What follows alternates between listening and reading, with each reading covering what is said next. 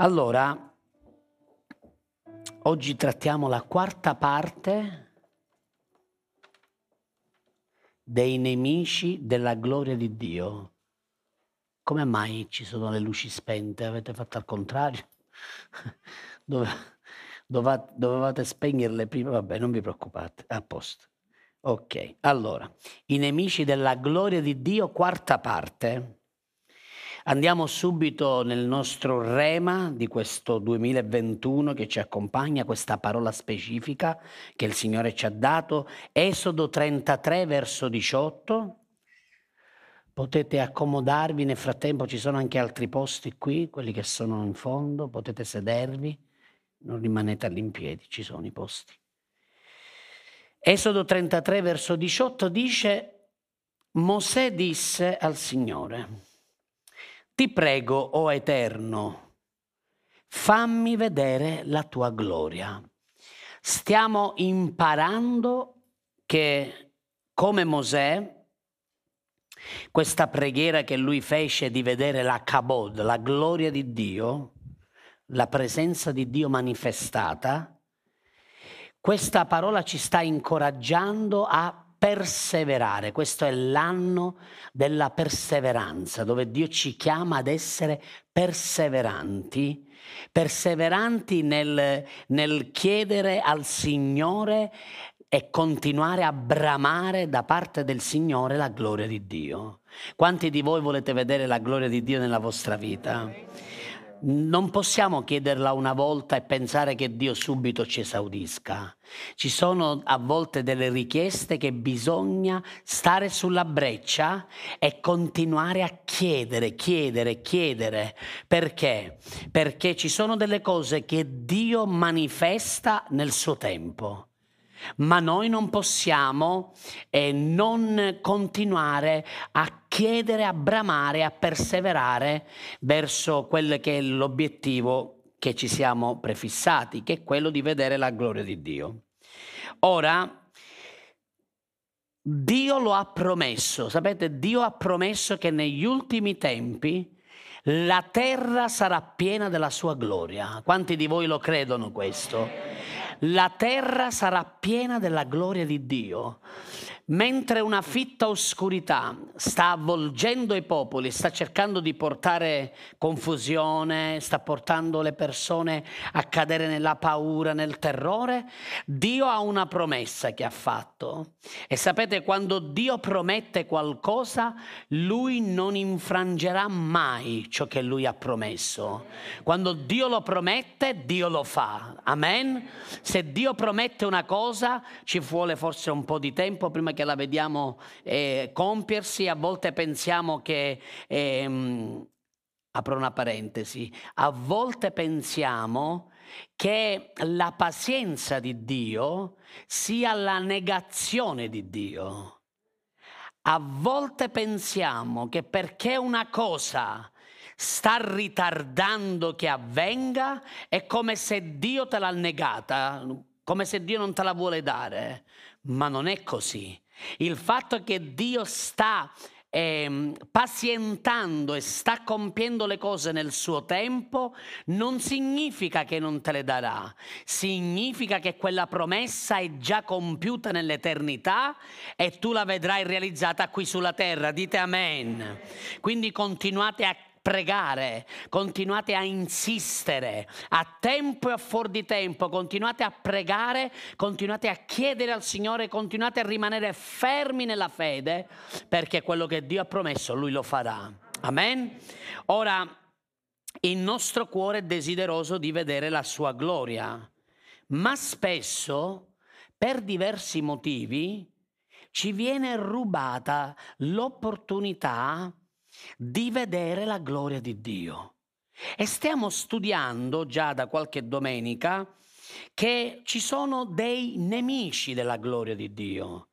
Ci sono degli ostacoli, dei nemici che si presentano nella nostra vita per eh, non farci entrare in quello che è il territorio della gloria.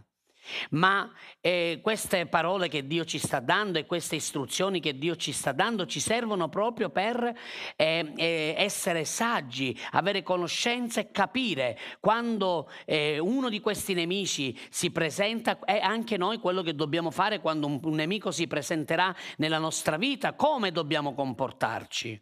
Ora abbiamo visto in queste domeniche passate l'ignoranza della parola di Dio, questo è un nemico. L'insegnamento mentale della parola di Dio, questo è un altro nemico. Poi abbiamo visto l'egoismo, l'umanesimo in modo estremo che sono e risultano anche dei nemici della gloria di Dio. Abbiamo visto poi domenica scorsa, vi ricordate, l'iniquità pe- e il peccato come conseguenza e oggi studieremo un altro nemico che questo in realtà più che un nemico è un ostacolo la mente carnale. La mente carnale. Andiamo subito a leggere in Prima Corinzi 2, dal verso 6, perché abbiamo da imparare qualcosa, perché ehm, se la nostra mente è una mente appunto eh, carnale, eh, noi saremo privi di vedere la gloria di Dio. Non possiamo e non potremmo né ora né mai vedere la gloria con una mente carnale. Abbiamo bisogno quindi di imparare qualcosa questa mattina e io credo che lo Spirito Santo vi insegnerà qualcosa. Amen? Allora, prima Corinzi 2,6 dice, Or noi parliamo di sapienza fra gli uomini maturi ma di una sapienza che non è di quest'età, né dei dominatori di quest'età che sono ridotti al nulla. Ma parliamo della sapienza di Dio, nascosta nel mistero, che Dio ha preordinato prima dell'età, prima, del, prima dell'età per la nostra gloria, che nessuno dei dominatori di quest'età ha conosciuta, perché se l'avessero conosciuta non avrebbero crocifisso il Signore della gloria ma come sta scritto, le cose che occhio non han visto e che orecchio non ha udito e che non sono salite in cuor d'uomo, sono quelle che Dio ha preparato per quelli che l'amano. Dio però le ha rivelate a noi per mezzo del suo Spirito, perché lo Spirito investiga ogni cosa, anche le profondità di Dio. Infatti chi tra gli uomini conosce le cose dell'uomo se non lo Spirito dell'uomo che è in lui? Così pure nessuno conosce le cose di Dio, se non lo Spirito di Dio. Or noi non abbiamo ricevuto lo Spirito del mondo, ma lo Spirito che viene da Dio, affinché conosciamo le cose che ci sono state donate da Dio. Di queste cose anche ne parliamo con parole insegnate non dalla sapienza umana, ma insegnate dallo Spirito Santo, esprimendo cose spirituali con parole spirituali. Or l'uomo naturale non riceve le cose dello Spirito di Dio, perché sono follia per lui e non le può conoscere, perché si giudicano spiritualmente.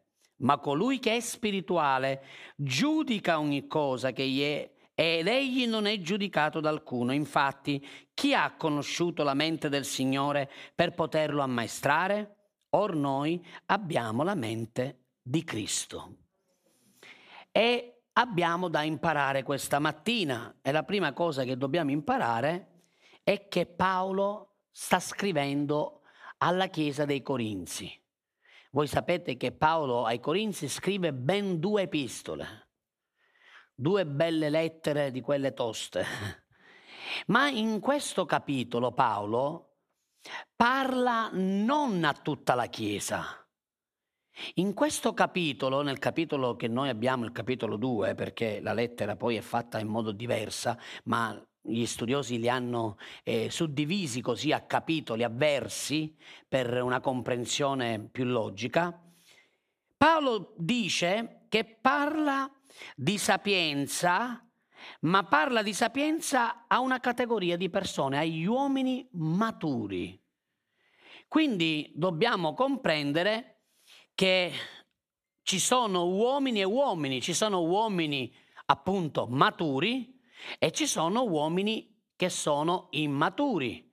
E possiamo già fare un'analisi, possiamo già distinguere, per esempio, che ci sono tre tipologie di uomini su tutta eh, la terra. La, la prima categoria è l'uomo naturale, per esempio.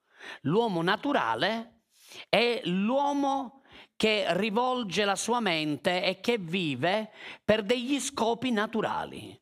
L'uomo naturale non è nato da Dio, non conosce le cose di Dio e ha una mente rivolta alle cose appunto della natura umane. Questa è la prima categoria di cui Paolo parla qui. Poi parla agli uomini carnali, quindi parla agli uomini immaturi. Perché l'immaturità di un uomo spirituale si suddivide in due fasi. C'è la prima fase che è la fase dell'essere bambino, no? Il bambino è immaturo, ma il bambino è immaturo perché appunto è bambino, altrimenti non, non sarebbe un bambino. E Paolo parla ai bambini spiritualmente, ma Paolo parla anche a quelli che sono immaturi secondo lo spirito e quindi uomini immaturi, uomini spirituali che sono nati di nuovo ma che vivono nella carne.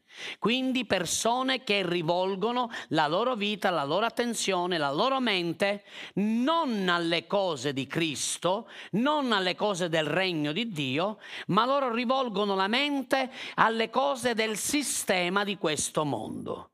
Quindi Paolo qui inizialmente inizia a parlare a degli uomini maturi. L'uomo maturo, secondo Paolo, è l'uomo che può ricevere la saggezza di Dio. Perché? Perché è l'uomo spirituale che cammina per lo spirito, che vive per lo spirito, che non ha altri desideri se non quello di vedere il regno di Dio manifestato e vedere la sua vita che sempre di più appartiene a Cristo Cristo ed è all'immagine, alla somiglianza di Cristo. Dite amen. Ora, Paolo parla quindi e usa questa parola, questa parola uomini maturi per far comprendere che dentro la Chiesa, anche lì a Corinzi, c'erano uomini maturi, quindi uomini spirituali, che camminavano per lo Spirito, vivevano per lo Spirito, ma poi ci sono anche e c'erano anche uomini immaturi e questi uomini immaturi noi dobbiamo suddividerli in due, in due fasi, in due maniere, perché l'uomo immaturo può essere appunto quello di cui dicevo poco fa, il bambino spirituale. Il bambino spirituale è colui che è nato in Cristo da poco e che non comprende il linguaggio del regno, non comprende le cose del Signore, ma non perché il suo cuore è rivolto alle cose del mondo, ma perché il suo cuore ancora è appunto quello di un bambino, quindi non ha la piena chiarezza di quello che sta iniziando a vivere. È come il neonato. Il neonato, quando una donna partorisce un bambino, il neonato non ha chiaro tutto quello che sta succedendo attorno a lui. Anche se è bello, anche se ascolta la voce della mamma, anche se ascolta la voce del papà, anche se gli ride perché gli fa il sorrisino, ma in realtà non comprende bene il messaggio che il mondo o che i genitori gli stanno dando. Perché risultano essere come un mistero, dice Paolo. Quindi i bambini spiritualmente vivono nel mistero, non comprendono, non hanno la chiarezza, non hanno la rivelazione. Ma invece un'altra cosa è la mente carnale, l'uomo carnale. L'uomo carnale è l'uomo che invece è nato in Cristo e anche avanti, se così possiamo dire, nell'età, ha già compreso anche i principi, le cose del regno, ma ahimè, anziché eh, consacrare la sua vita, la sua mente e tutto ciò che lui è alle cose del regno di Dio, lui consacra la sua vita e rivolge la sua mente e la sua vita alle cose mondane, alle cose del sistema di questo mondo. Quindi possiamo dire che ci sono tre tipi di uomini, uomo naturale, uomo carnale, uomo spirituale. Ma insieme all'uomo naturale, all'uomo carnale e all'uomo spirituale, naturalmente ogni tipo di uomo ha la sua mente. Quindi la prima mente che analizziamo è la mente naturale. L'uomo naturale ha una mente naturale. Che significa questo? Significa che ogni essere umano ha una mente che è rivolta alle cose della natura.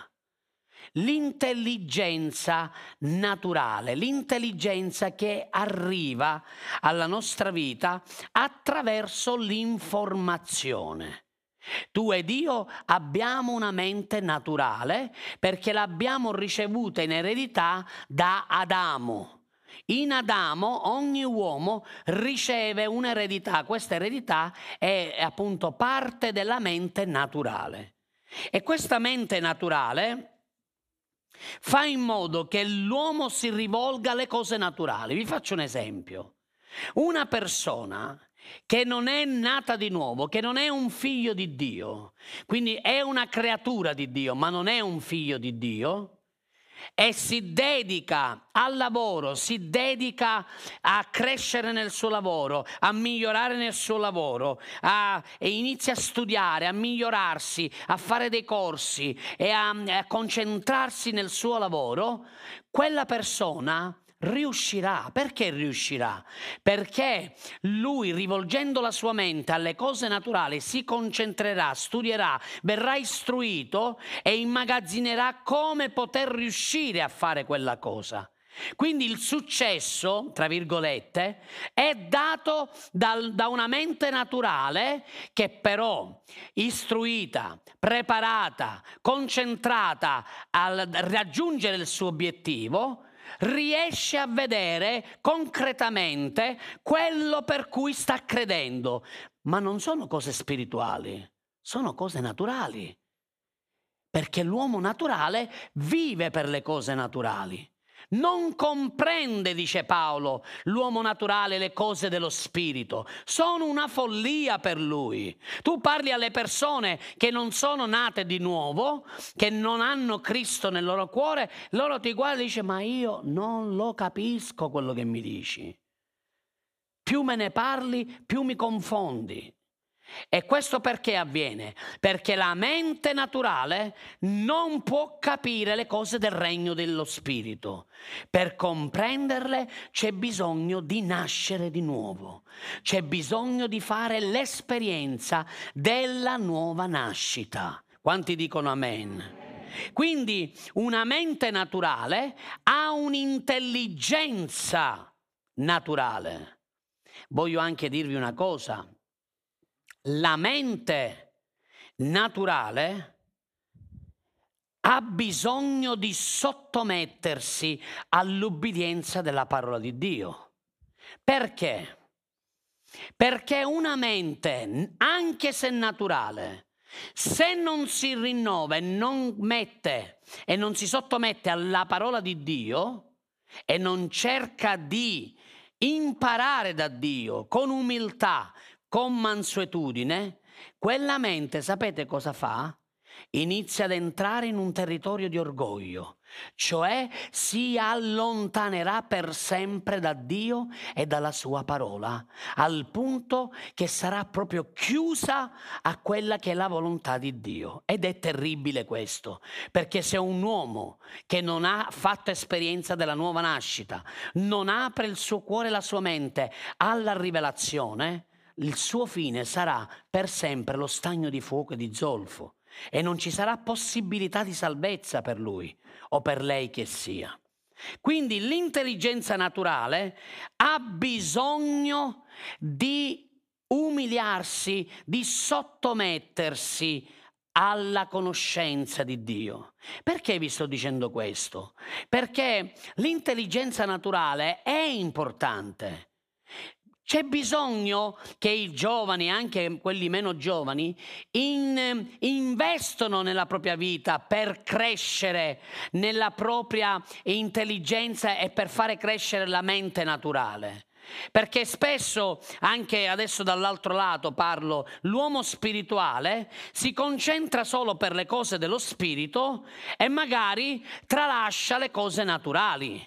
Ma questo non deve avvenire, perché l'uomo spirituale ha la possibilità di rinnovarsi nello spirito e nel naturale e ha, bis- e ha opportunità da parte di Dio e dalla grazia di Dio di realizzare sia nel naturale che nello spirituale le promesse di Dio.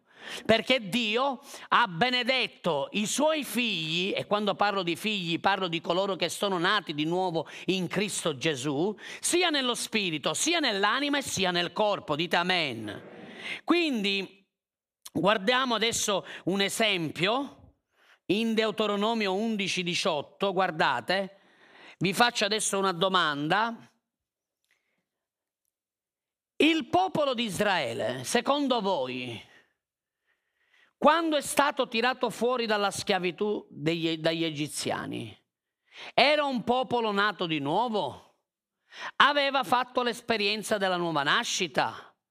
No. Quindi cosa significa questo? Questo significa che il popolo di Israele aveva una mente naturale, dillo una mente naturale non aveva una mente spirituale.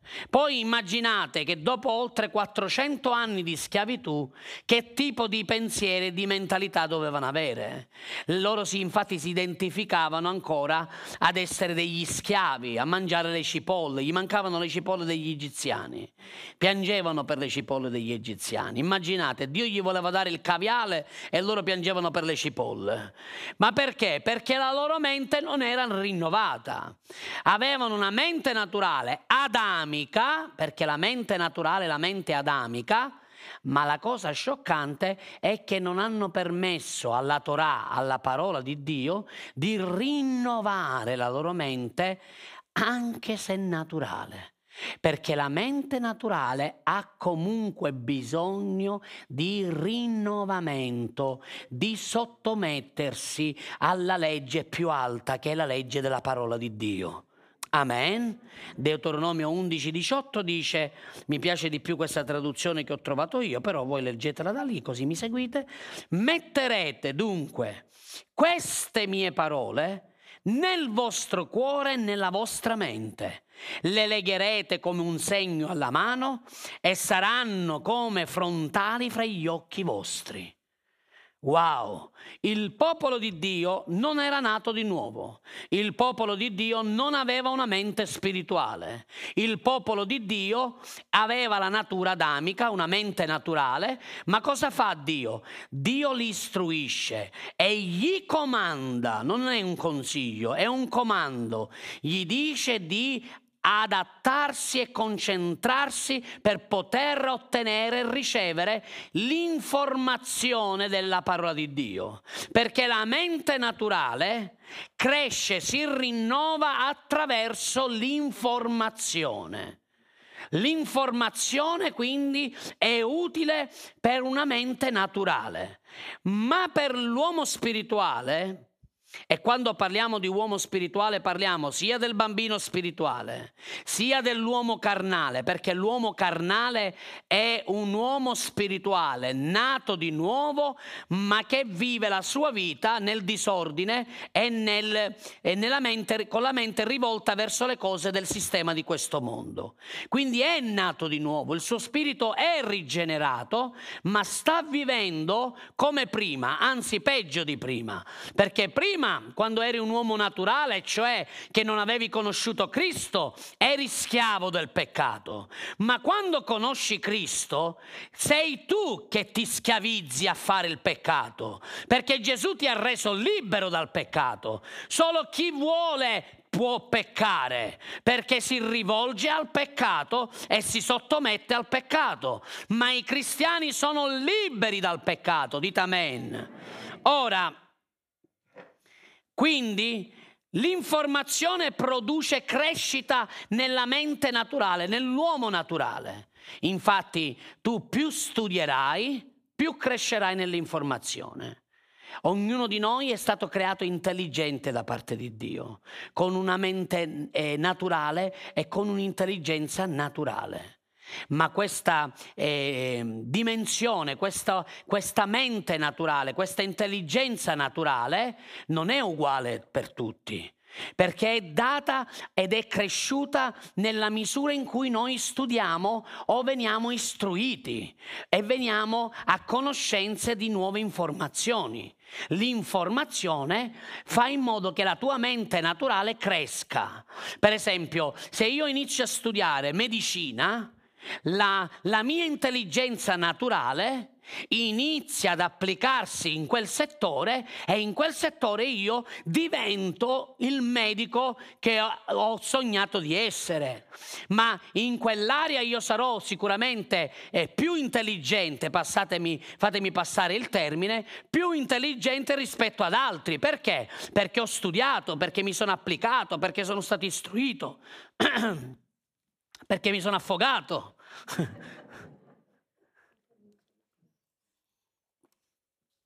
Quindi, stavo dicendo che attraverso la nostra mente naturale, quindi, noi possiamo crescere in quella che è l'informazione. E la mente naturale è importante. Io oggi voglio incoraggiare i giovani a studiare. Studiate, Crescete nell'istruzione, applicatevi, studiate, andate all'università, scrivetevi a scuola se avete perso degli anni di studi, ma non indietreggiate. Perché? Perché l'intelligenza naturale, ascoltatemi, non è nemica del Vangelo e non lo sarà mai perché il Vangelo è una potenza al di sopra dell'intelligenza naturale. Ma l'intelligenza naturale serve ai giovani, serve a, a tutte quelle persone che eh, con impegno, con fatiche, con sacrifici studiano per poter entrare in quei luoghi dove la Chiesa deve entrare. Cioè, la chiesa, nella Chiesa c'è bisogno di più medici, nella Chiesa c'è bisogno di più avvocati, cioè, nella Chiesa c'è bisogno di più persone che studiano ed entrano in, quei, in quelle aree eh, dove il mondo ha bisogno della manifestazione dei figli di Dio. C'è bisogno che eh, i figli di Dio arrivino in tutti i luoghi più alti per fare in modo che la luce di Cristo si possa manifestare nelle scuole, negli ospedali, in politica, in ogni area del, della società. C'è bisogno di uomini e donne cristiane, nate di nuovo, ma che hanno anche una mente naturale rinnovata, cresciuta, pronta a poter dare all'umanità il, secondo il bisogno che l'umanità sta vivendo in quel periodo. Quindi abbiamo bisogno quindi di comprendere che c'è una mente naturale, poi c'è una mente carnale. E con la grazia di Dio spero di potervi insegnare su tutti e tre i tipi di mente. La prima cosa che la mente carnale che dobbiamo imparare della mente carnale è che la mente carnale spesso mente. La mente mente. La mente carnale è basata sulla realtà del sistema del mondo. Mentre la mente naturale è concentrata ed è basata e ha il fondamento ed è eh, rivolta verso le cose naturali della terra, la mente invece carnale è una mente dell'uomo spirituale, quindi nato di nuovo, ma che è rivolta verso il sistema di questo mondo, quindi verso il sistema che il principe di questo mondo sta governando. Non ha una mente concentrata verso le cose del regno di Dio, perché appunto è una mente carnale. Carnale non perché eh, gli piace la carne. Non so se c'è Rocco che ci sta seguendo online Ieri il Rocco mi ha mandato una fotografia di una bisteccona grossa che si è mangiata. Tutto buono e benedetto. Ma eh, diciamo che eh, non è quella la carne. La carne di cui parla qui Paolo, naturalmente non è il cibo, ma è la carne come opere infruttuose, come desideri illegittimi. Il sistema di questo mondo vive sotto sotto la gerarchia di Satana e vive influenzando la società e l'umanità eh, coinvolgendola nei peccati e coinvolgendola ad essere nemici di Dio e portati, ad essere portati fuori dal progetto di Dio, ma Dio sta preparando una generazione di figli, di figlie pronte a tutto per poter proclamare il Vangelo di Gesù Cristo. E Dio sta preparando dei figli e delle figlie che diventeranno dei testimoni in questa società e saranno come dei pionieri, come dei guerrieri, come dei campioni che salveranno anime e li porteranno nel regno di Dio. Alleluia! Ora, la mente carnale, dobbiamo studiare queste cose. Dobbiamo imparare perché fino a quando noi li manterremo eh, nel mistero, queste cose, nel segreto, nascoste, la Chiesa ha, ha, diventa succube di questi ostacoli che il nemico mette per impedire alla Chiesa di vedere e vivere la gloria di Dio. Allora la mente carnale vive in modo indipendente dal potere soprannaturale di Dio. Perché? Perché vive nel peccato. Una mente carnale vive continuamente e fa vivere il cristiano nato di nuovo, il figlio di Dio, ma lo fa vivere indipendente dal soprannaturale di Dio. Quindi la mente carnale è rivolta verso le opere carnali. A volte la mente carnale si rivolge anche alle cose naturali. È così concentrata a stare proprio lontano da quelli che sono i principi del regno. Perché questa mente carnale fa in modo che l'essere spirituale vive lontano dal progetto di Dio. Quindi una mente carnale, così come Paolo la definisce anche, non può trattare cose spirituali. Una mente carnale non può trattare cose spirituali e non può, una mente carnale non può nemmeno attivare il potere soprannaturale di Dio una mente carnale non comprende il soprannaturale di Dio, non lo può attivare, non può vivere nella dimensione soprannaturale perché è concentrata a vivere il suo peccato. Sei è salvato? Sì, è salvato. È nato di nuovo? Sì, è nato di nuovo ma non sperimenta la vita di Dio, non sperimenta l'abbondanza di Dio, non sperimenta il soprannaturale di Dio. Quindi è per questa ragione che lo Spirito Santo questa mattina ci sta facendo enfasi, ci sta ammaestrando e istruendo in quest'area così eh, particolare così eh, importante per ognuno di noi perché abbiamo bisogno di comprendere che ognuno di noi può essere vittima di una mente carnale e può cadere nel vivere secondo la mente carnale. Intanto la prima cosa che voglio dirvi, come dicevo anche stamattina alle otto e mezza, che ogni forma di mente, che sia naturale, carnale o spirituale, quindi in Cristo, non è qui. La mente non risiede nel cervello. Molto spesso noi, anche in, inconsciamente, inconsapevolmente, quando pensiamo alla parola mente, pensiamo al nostro cervello, alla nostra testa. Pensa con la tua mente. È vero o non è vero? Ma adesso oggi voglio darvi qualcosa da parte del Signore. La mente non è parte del tuo cervello. Perché il cervello è la parte motoria e cura e gestisce e comanda tutto ciò che appartiene al corpo fisico. Il tuo cervello è importante per fare in modo che il tuo organismo, il tuo corpo funzioni bene. Vi faccio un esempio. Il, quando una persona entra in coma, Secondo voi la sua mente è ancora lì o no? Lui continua a pensare, continua a ragionare, continua ad avere delle argomentazioni. Certo che sì. Ma allora come mai è in coma? È in coma perché il suo cervello per un motivo o per un altro, perché c'è stato un incidente o perché forse ha tentato il suicidio e forse è andato in, in frantumi, tutto quello che vogliamo, si ritrova in coma il suo cervello, ma non la sua mente. Perché la sua mente è parte dell'anima.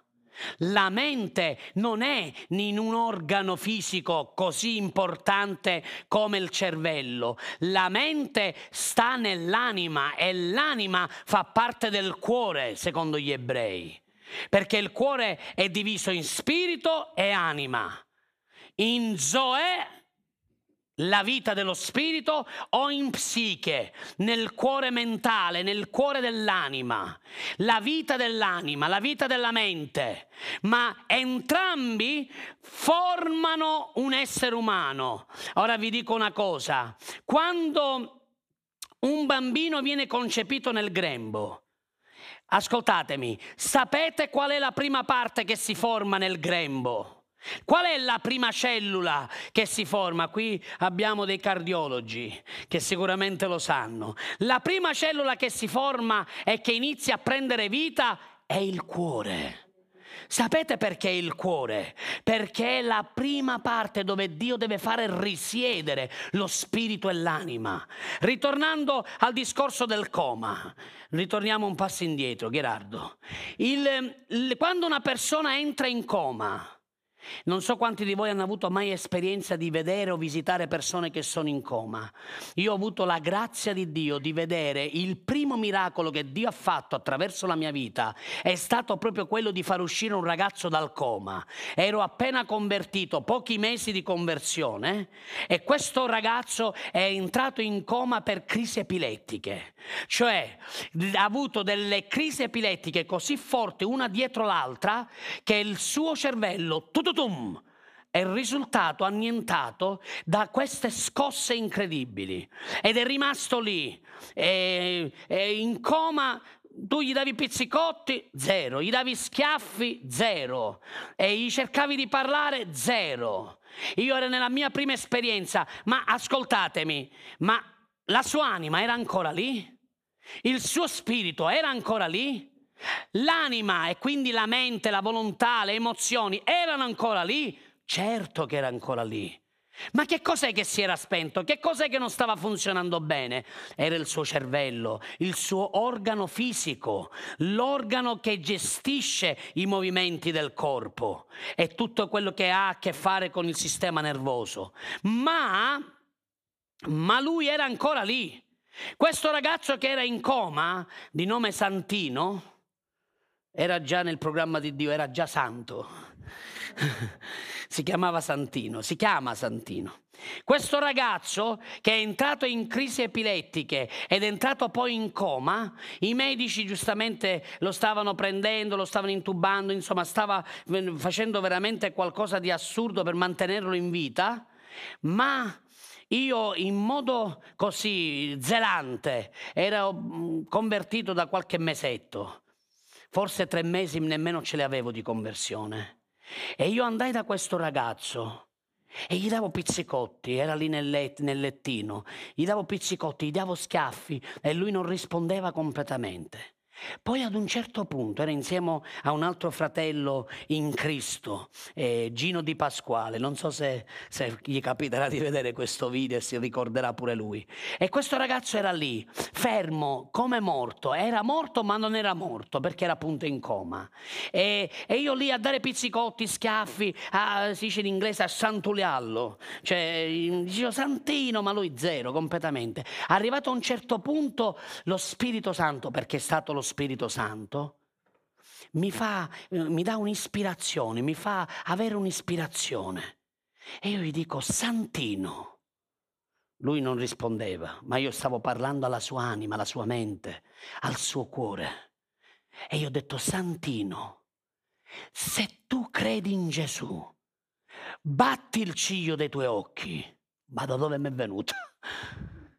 Ma lo Spirito Santo mi ha ispirato. E questo ragazzo che aveva gli occhi chiusi, apre gli occhi e fa così, tum tum, e poi se li richiude. E io gli faccio a Gino, a questo ragazzo, e ora che facciamo? Cioè questo di qua, questo di qua risposta che crede in Gesù. Cioè non rispondeva a zero, al, al, in quell'istante subito il ciglio dei suoi occhi ha fatto tum tum. Poi ha sbattuto due volte gli occhi e se li è richiusi, come se niente fosse.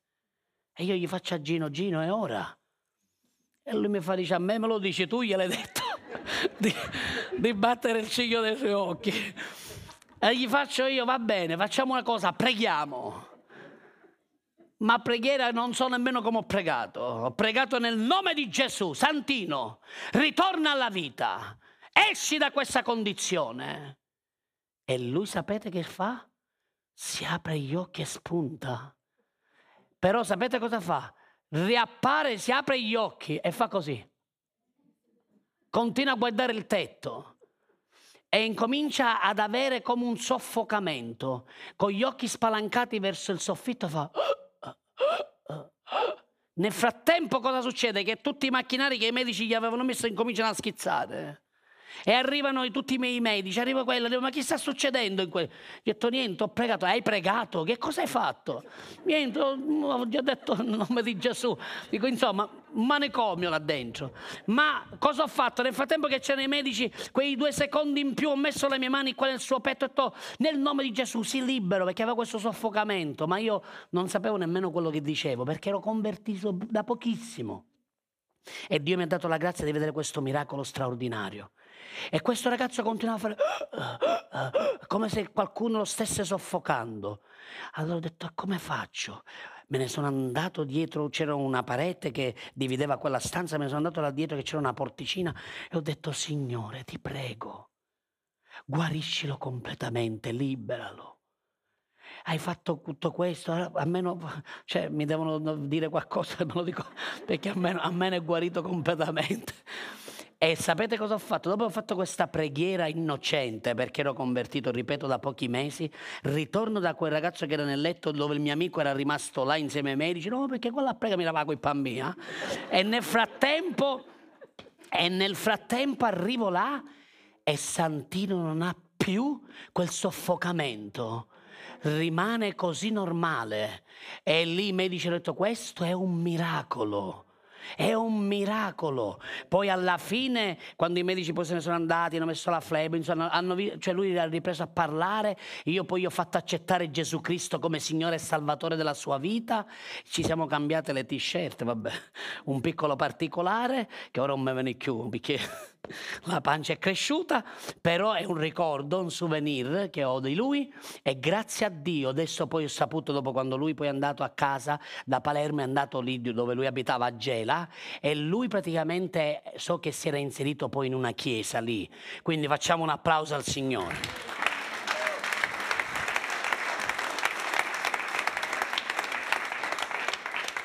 Quando noi rinnoviamo la nostra mente e permettiamo al Signore di rinnovarci nel nostro modo di pensare, Dio può fare delle cose straordinarie. Amen. A volte ci vuole un po' di coraggio in più, un po' di più eh, di impulso. Forse non fate però, o meglio, fate come ho fatto io, no? Non fate, fatelo. Se trovate persone che sono in coma, diteglielo, batti il ciglio così quelle vi risponderanno. Amen. Eh, perché lo spirito, l'anima, la mente si trovano in quel, in quel corpo. Anche se il cervello non sta dando risposte, la mente il cuore, lo spirito, l'anima sono ancora lì, altrimenti sarebbe deceduto. Amen? Quindi dobbiamo comprendere da questo che cosa? Romani 12 verso 2 velocemente, che abbiamo bisogno di comprendere che dobbiamo rinnovare la nostra mente. Lì è stato l'inizio di, del soprannaturale, di quello che Dio ha iniziato a fare attraverso la mia vita. Io mi sono accorto che poi Dio voleva usarmi anche per guarire e per fare miracoli straordinari, perché un miracolo del genere non è che ti capita ogni giorno. Amen? Quindi sono stati fatti miracoli straordinari per il nome di Gesù e tutta la gloria va a Lui, ma Dio mi stava dicendo, figlio mio, io voglio usarti per queste cose, voglio usarti perché io ho scelto di usarti in quest'area. Allora, poi, non conformatevi, guardate a questo, ma è come non conformarci in questo? Che significa? Diamo un po' di chiarezza perché magari le persone dicono ah io sono cristiano allora non devo guardare la tv allora non è vero che nella tv meglio che non la guardate perché per ora cioè, però non dobbiamo vivere in questa maniera come bigotti Gesù e qui anche Paolo sta dicendo che noi non ci conformiamo a questo mondo, ma non sta parlando del globo, sta parlando dello spirito del mondo, il sistema del mondo. E Paolo dice non conformatevi a questo sistema, al sistema del mondo che è governato da Satana ed è governato dai demoni, ma siate trasformati mediante il rinnovamento della vostra mente. Quale mente? Di quale mente sta parlando qui Paolo? A chi sta parlando? Sta parlando dei credenti, sta parlando alla Chiesa, sta dicendo Chiesa, tu devi rinnovare la tua mente spirituale, perché se tu non rinnovi la tua mente spirituale, ritornerai a vivere nella mente carnale, che è parallela alla mente adamica, ossia naturale. Solo che la mente naturale pensa solo alle cose della natura, umane. E invece la mente carnale si allontana lo stesso da Dio, si allontana lo stesso dalla verità della parola di Dio, ma si concentra a vivere nel peccato. Quindi inizia a vivere una vita disordinata, non più di, fatti di principi, non più fatti da, da ordini e da comandi che Dio dà, ognuno fa quello che vuole e vivere in modo disordinato è vivere con una mente carnale.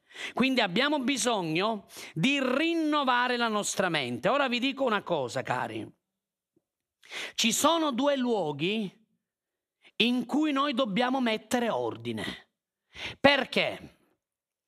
Perché quando noi siamo nati di nuovo in Cristo, lo spirito è stato rigenerato, è vero? Quanti di voi siete nati di nuovo in Cristo Gesù? Se tu sei nato in Cristo Gesù, il tuo spirito è rigenerato, ma la tua anima è quindi anche la tua mente, perché la mente insieme alla volontà, insieme ai pensieri, insieme alle emozioni, insieme ai sentimenti, fa parte di quello che è il bagaglio dell'anima, hanno bisogno di guarigione, liberazione, rinnovamento, trasformazione e quindi è un processo. Poco fa vi ho fatto l'esempio del, del bambino, la prima cellula che si forma nel grembo ed è un esempio straordinario perché la prima parte che Dio forma nel grembo di una donna è proprio il cuoricino.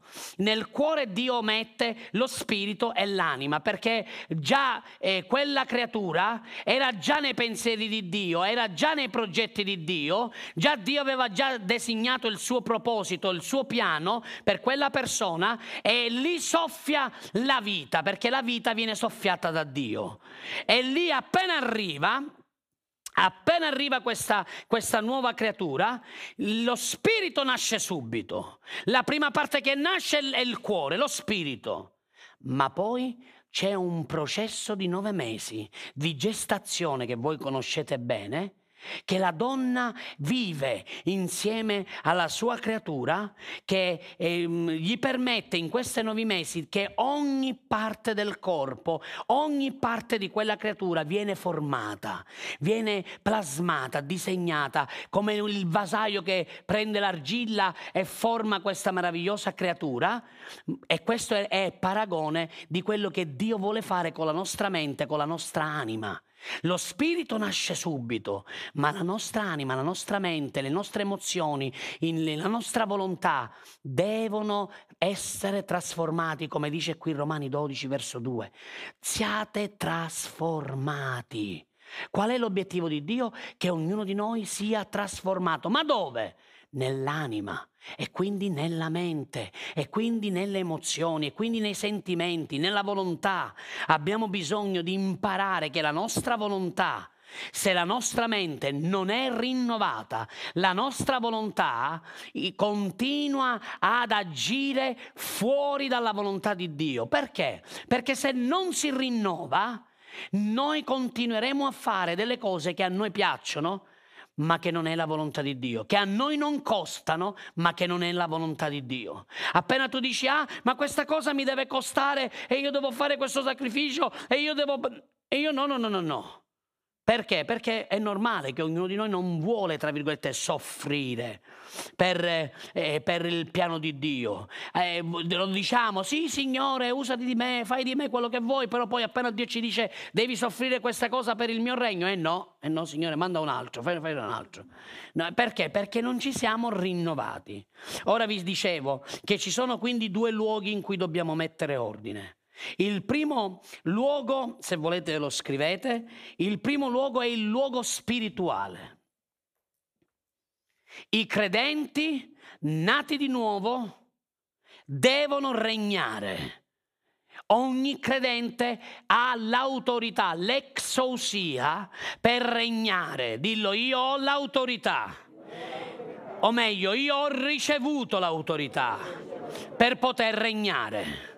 Dove tu vivi, dove tu sei, puoi regnare lì a casa, lì al lavoro, lì all'università, lì a scuola, tu hai l'autorità, tu sei un figlio di Dio e dove tu arrivi tu puoi mettere in manifestazione il regno di Dio e puoi mettere in ordine il disordine che c'è in quel luogo, dite amen. Dove i figli di Dio arrivano e arriva il nome di Gesù, Satana deve andarsene. I demoni non possono resistere, dite amen. Quando un figlio della luce arriva, le tenebre devono fuggire. Ma questo perché? Perché c'è stata data, delegata dal cielo, l'autorità che Gesù ci ha dato e noi con questa autorità possiamo o non possiamo mantenere l'ordine. Tu hai l'autorità nella tua casa di mantenere l'ordine di Dio e di fare in modo che il regno di Dio si manifesti nella tua casa, nella tua famiglia, lì al lavoro dove tu sei, lì a scuola, tra i tuoi compagni. Tu puoi essere la differenza e puoi pregare per loro con autorità e i demoni devono ubbidire. Non troverete mai un demonio che dirà no, non mi sottometto al nome di Gesù. Mai, perché Gesù ne ha fatto un pubblico spettacolo. Gesù, ascoltatemi, Gesù non, ha, non deve vincere Satana. Gesù ha già vinto Satana. Gesù non deve vincere i demoni, li ha già vinti. Ascoltatemi Chiesa, il vostro peggior nemico non è il diavolo. Il diavolo fa quello che noi gli comandiamo nel nome di Gesù. Noi abbiamo autorità contro Satana e contro i demoni, contro i principati, contro i dominatori di tenebre, contro gli spiriti malvagi, perché nel nome di Gesù ogni ginocchio si piega, sia nelle cose celestiali, terrestri e sotterranee. Ogni cosa si sottomette nel nome di Gesù. E quindi tu puoi esercitare l'ordine di Dio laddove tu arrivi. Ma c'è un altro luogo dove c'è un, combatt- un combattimento ed è la nostra mente. Satana non ha alcun potere sulla tua vita se non quello che tu gli dai. Ma nella tua mente e attraverso la tua mente non rinnovata, tu puoi cadere vittima dei tuoi pensieri, dei tuoi ragionamenti, delle tue idee ed essere prigioniero di quei pensieri. Quindi il vero combattimento, fratelli miei e sorelle mie, non è contro Satana, perché Satana appena gli dici ehi, devi andare via nel nome di Gesù, lui deve ubbidire. Altrimenti io chiamo una schiera di angeli, lo faccio prendere, lo faccio sbattere fuori. Comprendete? ma nei nostri pensieri non puoi solo esercitare l'autorità, devi rinnovare la tua mente. C'è bisogno che tu rinnovi la tua mente. La tua anima, la tua mente devono essere rinnovati. Infatti, tu sei e sarai il risultato di ciò che pensi. I tuoi pensieri formeranno dei ragionamenti. I ragionamenti formeranno delle fortezze e le fortezze creano delle argomentazioni. Questi quattro sono dei nemici che tu devi affrontare per poter vivere la vita di Dio sulla terra. Perché se non rinnovi la tua mente e non trasformi la tua mente da una mente naturale a una mente spirituale matura, non ci sarà alcuna trasformazione e tu sarai impedito di vedere la gloria di Dio. Ma nel momento in cui noi applichiamo la parola di Dio, noi ci arrendiamo alla volontà di Dio, noi facciamo in modo che la parola di Dio abbia il meglio sulla nostra vita e sostituiamo tutti quei pensieri, tutti quei ragionamenti, tutte quelle argomentazioni, tutte quelle fortezze che sono o che vorrebbero alzarsi al di sopra della conoscenza di Cristo e li sottomettiamo all'ubbidienza di Cristo Cristo, allora noi iniziamo a vivere il soprannaturale e inizieremo a vivere la gloria di Dio sulla terra. Dite amen. Il nostro peggior nemico non è Satana, siamo noi stessi, è la nostra mente. Se una mente non si rinnova, rimane prigioniera e rimane vittima di vivere nella carne. Tu continuerai a vivere nella stessa maniera. Sapete perché? Perché non c'è un rinnovamento. Infatti, rinnovare la nostra mente non è fondamentale, è vitale. La nostra mente ha bisogno di essere rinnovata. Tu ogni giorno devi combattere il buon combattimento della fede e questo combattimento della fede non è contro i principati, le potestà, non è contro Satana. Molti credenti pensano che il loro combattimento è contro Satana. Oh, io sgrido questo demone.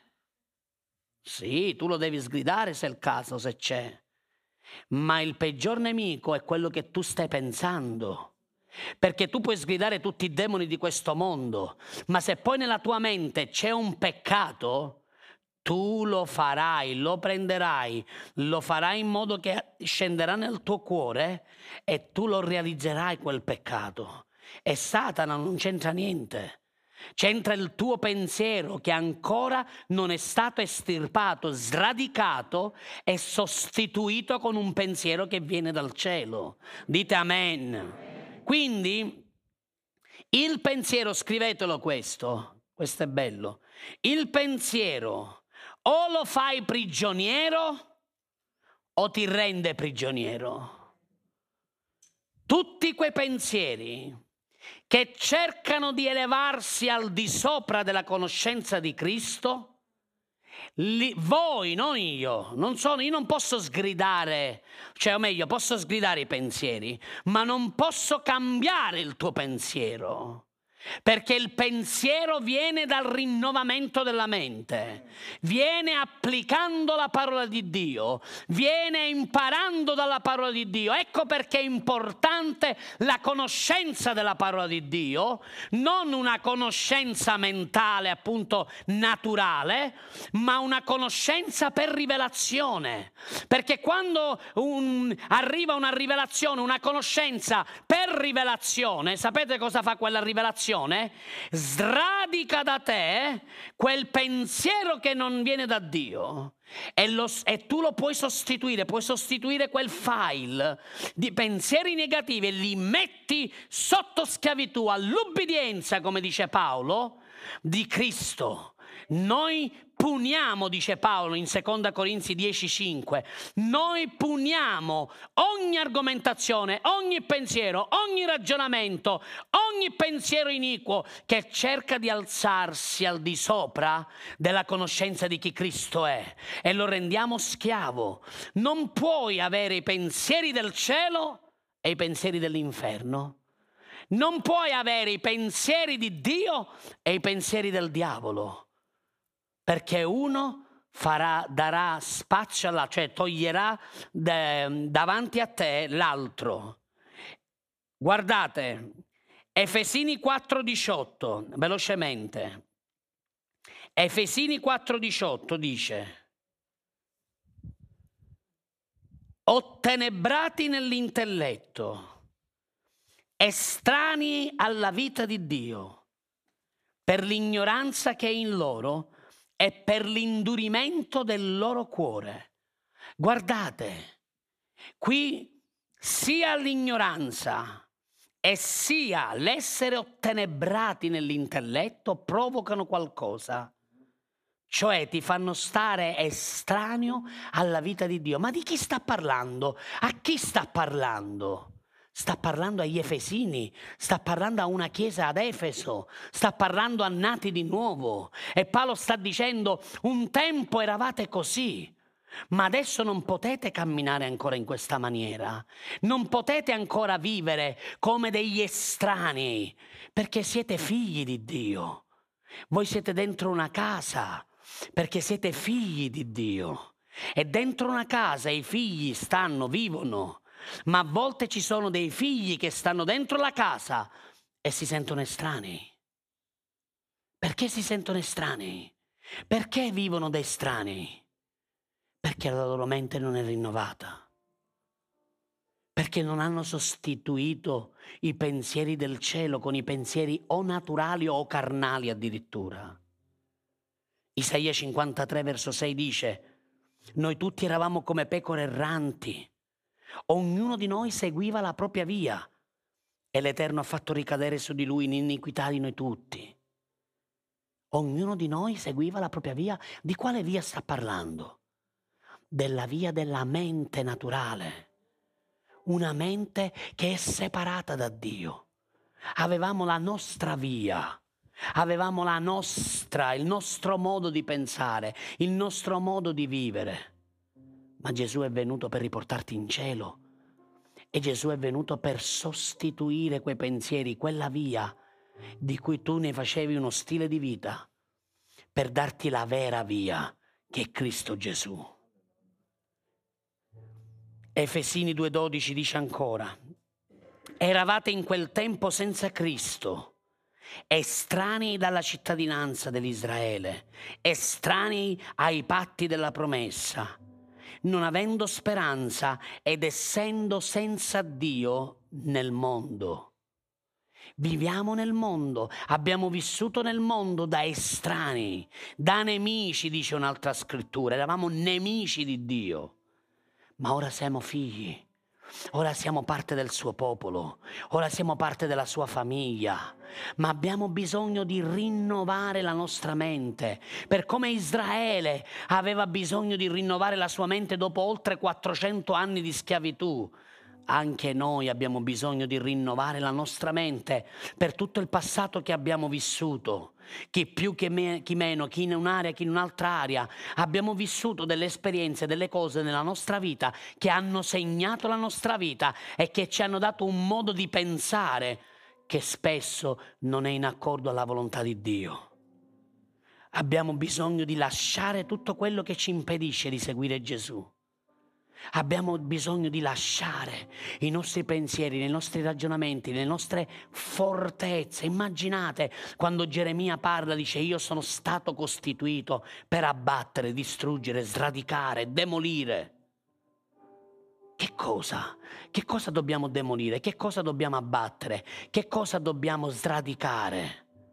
Sono tutte quelle fortezze, tutti quei pensieri, tutte quelle argomentazioni, tutte quelle pseudo ragioni che cerchiamo o pensiamo di avere, anche a volte nei confronti di Dio, e ci rendono prigionieri ci rendono schiavi, ci rendono estranei dalla volontà e dalla vita di Dio. Dobbiamo mettere da parte e dobbiamo mettere da parte ogni forma di idolatria. Ascoltatemi, i pensieri, i ragionamenti a volte diventano delle fortezze. Queste fortezze e queste argomentazioni diventano come idolatrie per la nostra vita. Inconsciamente tu inizi a vivere e il primo pensiero che hai sono sempre quei ragionamenti, sempre quei pensieri, sempre quelle situazioni, tanto da farle diventare quasi un Dio per te. E non ti rendi conto che piano piano il tuo pensiero centrale della giornata non è più Dio, ma sono tutti quei pensieri che tu hai fatto mettere uno accanto all'altro e che sono state er- erse, costruite, edificate come una forma di edifici, di fortezze. Ora, fino a quando è un pensiero, è un ragionamento, possiamo intervenire. Ma quando c'è una fortezza, quando c'è un'argomentazione, lì c'è bisogno dell'opera di Dio e c'è bisogno di distruggere, di fare un combattimento spirituale. Perché Satana fa una cosa, ti fa vivere esternamente da cristiano e internamente da prigioniero, facendoti prigioniero nella tua mente, dei tuoi ragionamenti, dei tuoi pensieri, vittime di pensieri che sembrano tuoi, che ti ha fatto credere che siano tuoi, ma che in realtà ti ha messo lui stesso. Matteo 6:24 dice, nessuno può servire due padroni, perché o odierà l'uno e amerà l'altro, o avrà riguardo per l'uno o disprezzo per l'altro. Voi non potete servire Dio e Mammona. Dio non può essere servito a metà. Non puoi dargli metà del tuo cuore. Io credo che nessuno di voi si sposerebbe con un uomo o con una donna che gli dice guarda, metà della mia vita è tua, ma poi l'altra metà è mia e faccio quello che voglio. Se voglio andare con un'altra donna o con un altro uomo ci vado tranquillamente, perché tanto sono io che lo decido. Non credo che questo non è amore, perché l'amore è darsi totalmente l'uno verso l'altro. E tu non puoi servire Dio a metà, tu devi dare tutto tutto della tua vita e quindi c'è bisogno di arrendere al Signore, di dare al Signore anche l'aria della tua mente, che a volte è così vulnerabile, è così sottile, subdola. E il diavolo spesso, purtroppo, ahimè, la usa come un campo per poter dominare nella vita dei credenti. Non sto parlando adesso dei credenti o dei non credenti, sto parlando dei figli di Dio. Figli di Dio che sono e risultano essere vittima di pensieri diabolici che non vengono da Dio e quindi la loro mente diventa carnale, offerta ai pensieri del sistema di questo mondo. Io devo perdonare, no. Se lui vuole viene e mi chiede perdono. Questo è un ragionamento carnale. Questo è un pensiero carnale. I cristiani cosa fanno? Amano i loro nemici, pregano per coloro che li maltrattano, benedicono coloro che li maledicono e danno a coloro che vogliono rubargli tutto perché di questo si tratta. Tu ed io abbiamo ricevuto e abbiamo da ricevere pensieri che vengono dal cielo. Geremia, capitolo 29, verso 11, adesso qui entro nella mente spirituale che cammina nello Spirito di Cristo. La mente spirituale che non è carnale, ma che è in Cristo, che centra la volontà di Dio. Geremia 29, 11 dice, infatti io so i pensieri che medito per voi, dice l'Eterno, il Signore. Io ho pensieri di pace e non di male, per darvi un avvenire e una speranza.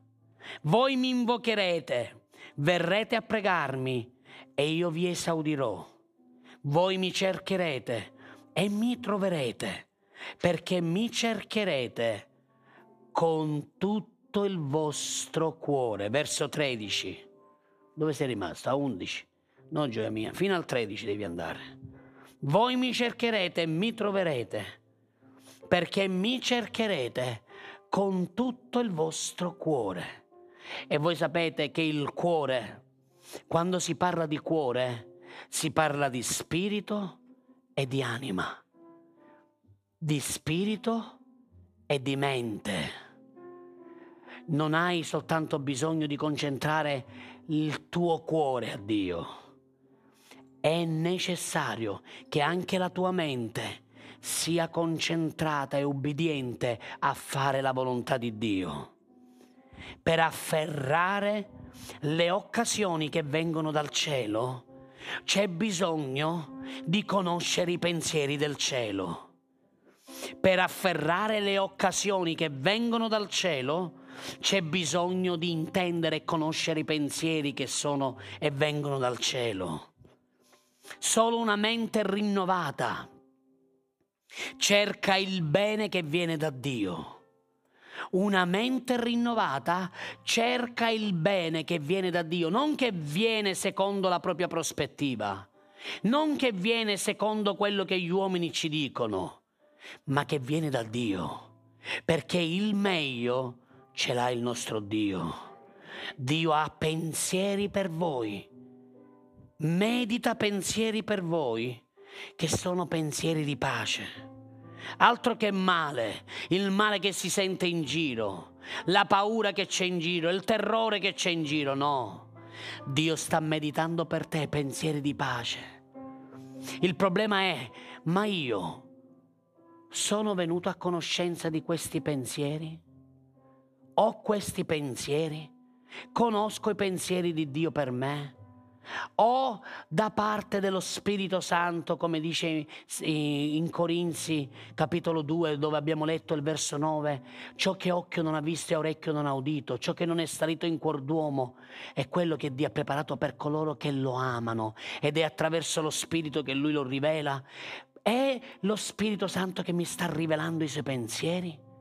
O io continuo a insistere e persistere in quei ragionamenti, in quei pensieri che io ho eh, creato, ho edificato sulla mia vita, perché voglio le mie ragioni, voglio le mie ambizioni che si realizzano, voglio i miei successi, voglio che sia come io dico. O invece stiamo dando spazio ai pensieri del cielo come Gesù fece nel Getsemani. Padre, non la mia volontà, ma la tua volontà sia fatta. Nei pensieri di Gesù Cristo c'era il respingere quella calice. Nell'uomo Gesù Cristo c'era il respingere quel calice. Ma nel figlio di Dio c'era il pensiero del cielo, non la mia volontà, Padre, ma la tua volontà sia compiuta. E ancora Geremia 20, 11, per favore, fino al verso 13, così concludiamo. No, poi gli ultimi versi e poi concludiamo. Perché devo concludere questa parte, è importante. Geremia 20, 11, ma l'Eterno è come un potente eroe Perciò i miei persecutori inciamperanno e non prevarranno. Saranno grandemente svergognati e non riusciranno. La loro vergogna sarà eterna e non sarà dimenticata. Ma tu, o Eterno, Eterno degli eserciti, tu che provi il giusto e scruti la sua mente e il suo cuore, fai vedere la tua vendetta su di loro, perché a te io affido la mia causa Cantate all'Eterno, lodate all'Eterno, perché vi ha liberato la vita dal bisogno e dalla mano dei malfattori. Alleluia. Ascoltatemi cari. Geremia qui. Geremia qui era in, in deportazione, era prigioniero. Umanamente lui doveva avere pensieri di morte, pensieri di prigionia, pensieri di desolazione, pensieri di fallimento, pensieri di rassegnazione. Come dire è finita, ormai mi daranno alla, alla morte e morirò. Invece lui no. Cosa fa Geremia? Alza la sua fede, alza la sua mente alle cose del cielo e inizia a ricordarsi di tutte le promesse di Dio. E inizia a dire Signore tu non permetterai che i malfattori abbiano la, la vittoria sulla mia vita. Non permetterai e non ti accontenterai che tutte quelle persone che cercano di distruggere la mia vita non preverranno, saranno sconfitti. Cosa fece Geremia? In quella prigione, in quella solitudine, in quella desolazione?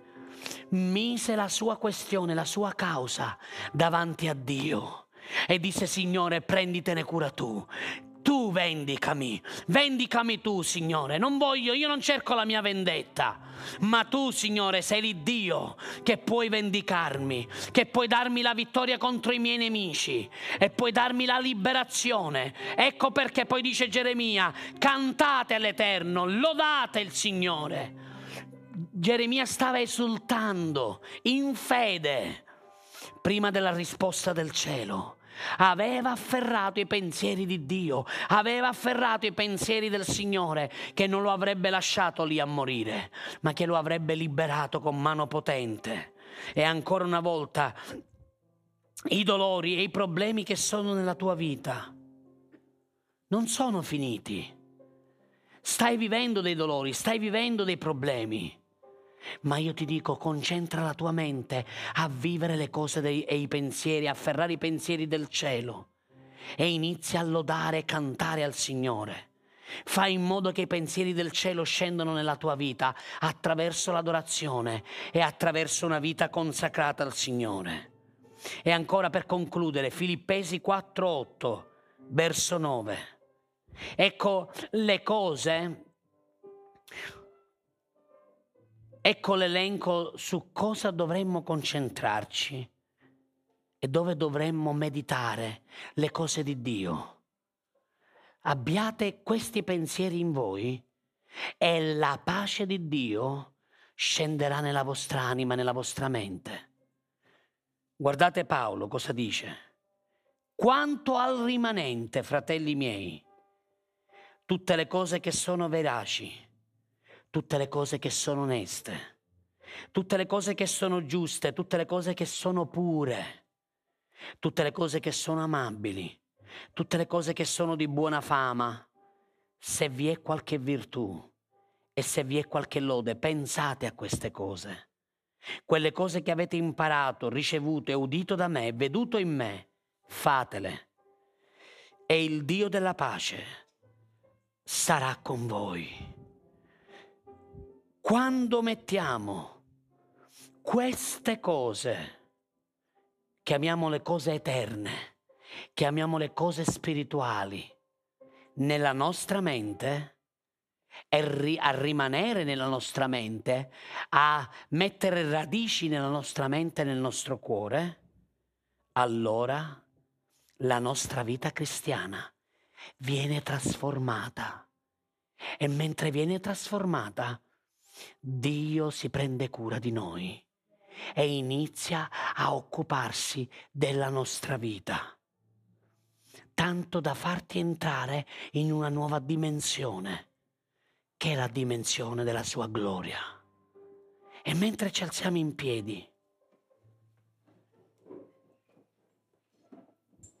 fai in modo, questo io lo voglio ripetere, fai in modo che tutte queste cose che sono qui elencate diventino cibo per la tua mente. Perché la tua mente ha bisogno di cibarsi. La tua mente spirituale ha bisogno di essere rinnovata, ha bisogno di crescere.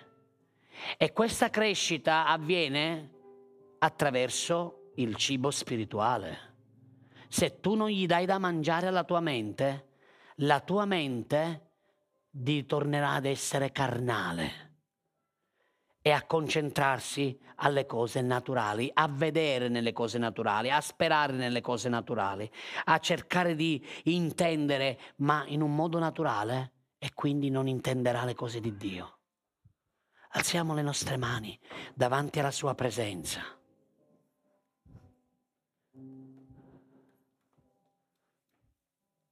Abbiamo imparato qualcosa questa mattina.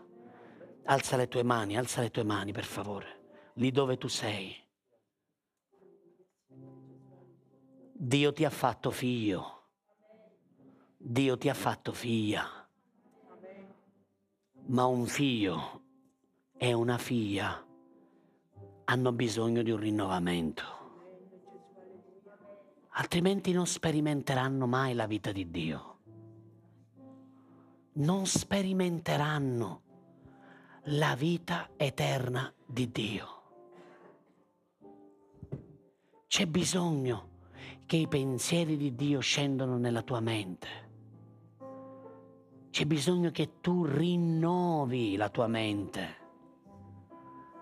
Perché come ho detto poco fa, o tu fai prigioniero il pensiero, il ragionamento, la fortezza, e le argomentazioni, altrimenti tu sarai prigioniero di quel pensiero, di quel ragionamento, di quella fortezza o di quell'argomentazione. E credetemi, il popolo italiano ha bisogno, ha un gran bisogno di rinnovare la mente in accordo alla parola di Dio, perché è lontana lontana dai pensieri di Dio. Abbiamo bisogno di umiliarci sotto la potente mano di Dio e abbiamo bisogno che lo Spirito di Dio, la potenza di Dio, possa frantumare, distruggere, abbattere, demolire ogni pensiero, ogni ragionamento, ogni fortezza, ogni argomentazione che possa essere sradicata ogni ragionamento e ogni fortezza affinché si dia spazio ai pensieri di Dio, si dia spazio ai ragionamenti che Dio fa per ognuno di noi. Tu nella tua mente dici io sono un fallito, non ce la farò. E Dio ti dice no figlio, io ti ho dato ogni cosa tu dici io non ce la faccio, io non riesco, sono rassegnato. E Dio ti dice no, tu puoi ogni cosa in colui che ti fortifica. I tuoi pensieri ti dicono che tu sei piccolo e insignificante. E Dio ti dice io vivo dentro di te e colui che è dentro di te è più grande di colui che è nel mondo. I medici dicono che tu non ce la farai e Dio ti dice tutto è possibile a chi crede. Il medico ti dice che non hai possibilità di vita e Dio ti dice io sono il Signore della vita. Io decido di darti la vita. Io ti offrirò più anni di vita. Non accordarti con i pensieri carnali, infernali, che non vengono da Dio. Fai in modo che lo Spirito Santo questa mattina porti un terremoto, un uragano nella tua mente e distrugga tutte quelle argomentazioni che tu stesso forse hai dato una mano d'aiuto al, al diavolo di costruire. Fai in modo che si possano distruggere quelle argomentazioni per fare spazio ai pensieri che Dio medita per te, quei pensieri che vengono dal cielo, quei pensieri che sono spirituali e che sono per tutti coloro che sono nati di nuovo e che sono nella famiglia di Cristo. Alleluia.